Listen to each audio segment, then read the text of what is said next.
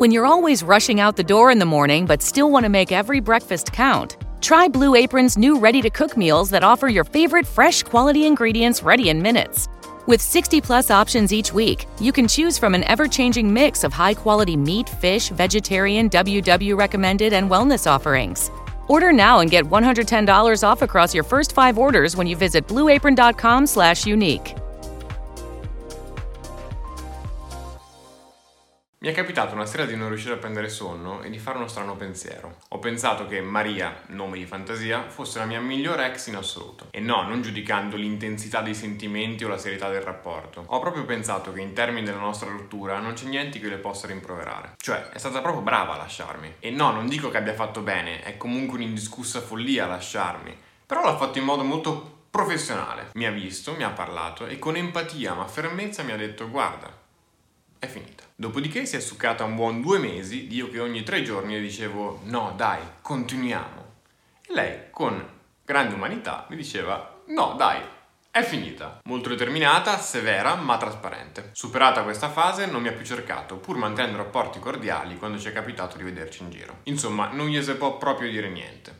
È stata brava. Ovviamente tolto il fatto che mi ha lasciato. Quella sera ho pensato mezz'ora a questa cosa e poi ho scritto un papiro che iniziava con Sei la mia migliore ex. Poi, Dio grazie, ho pensato no dai, evitiamo. Facciamo che non gli scrivo alle 4.06 del mattino dopo anni che non sentiamo per dirle sei la mia migliore ex. Sono cose che non si fanno. Nella mia testa, come è evidente, ormai la situazione era leggermente fuori controllo. Dal premio per la migliore ex ero arrivato in pochi minuti alla mia personalissima versione degli Oscar delle relazioni. Ed ero lì al buio che mi immaginavo alcune cose tipo premio per la migliore scena drammatica. E qui avrei tanti candidati. Premio Udini per la migliore sparizione. Uff.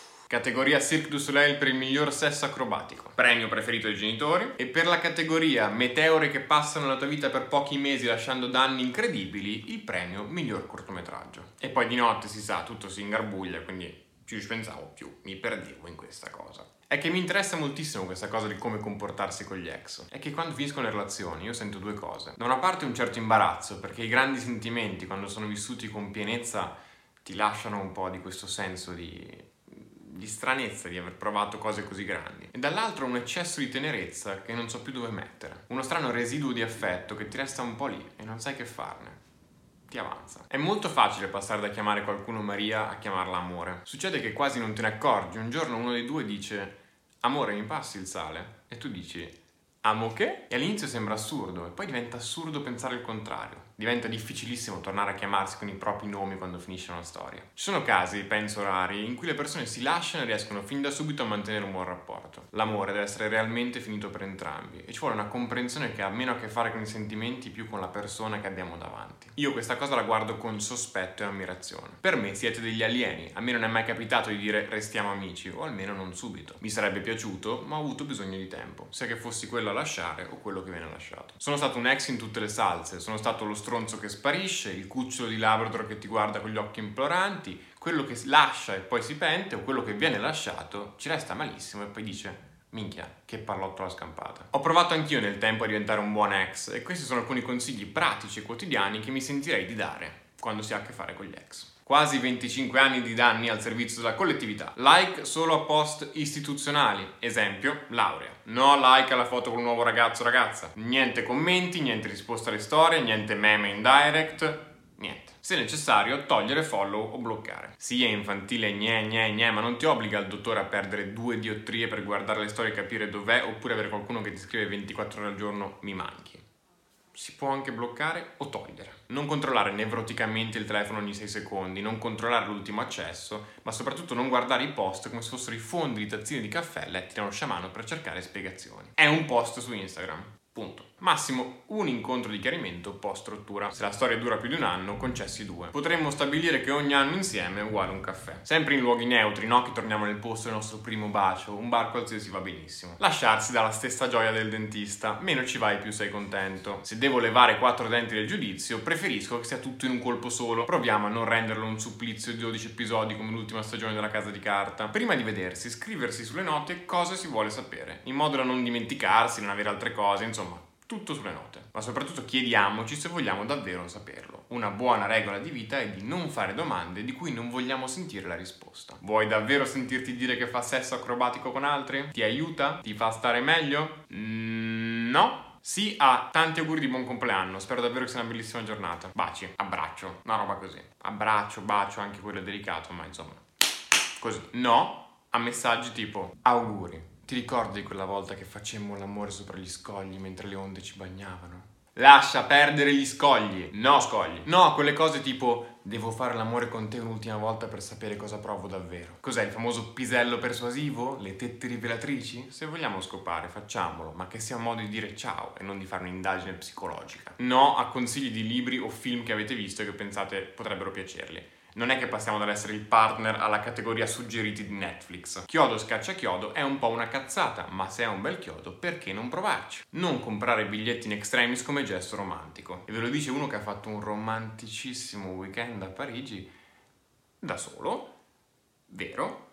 Però minchia, ho viaggiato da Dio, cioè se hai due posti in aereo stai comodissimo. Non è molto romantico, ma è molto comodo. No alle lettere sempre, prima, dopo, durante il rapporto. Non ho argomenti reali sicuramente qualcuno nei commenti dirà eh ma noi siamo innamorati grazie alla lettera, ma le lettere portano a iella tremenda. Fidatevi.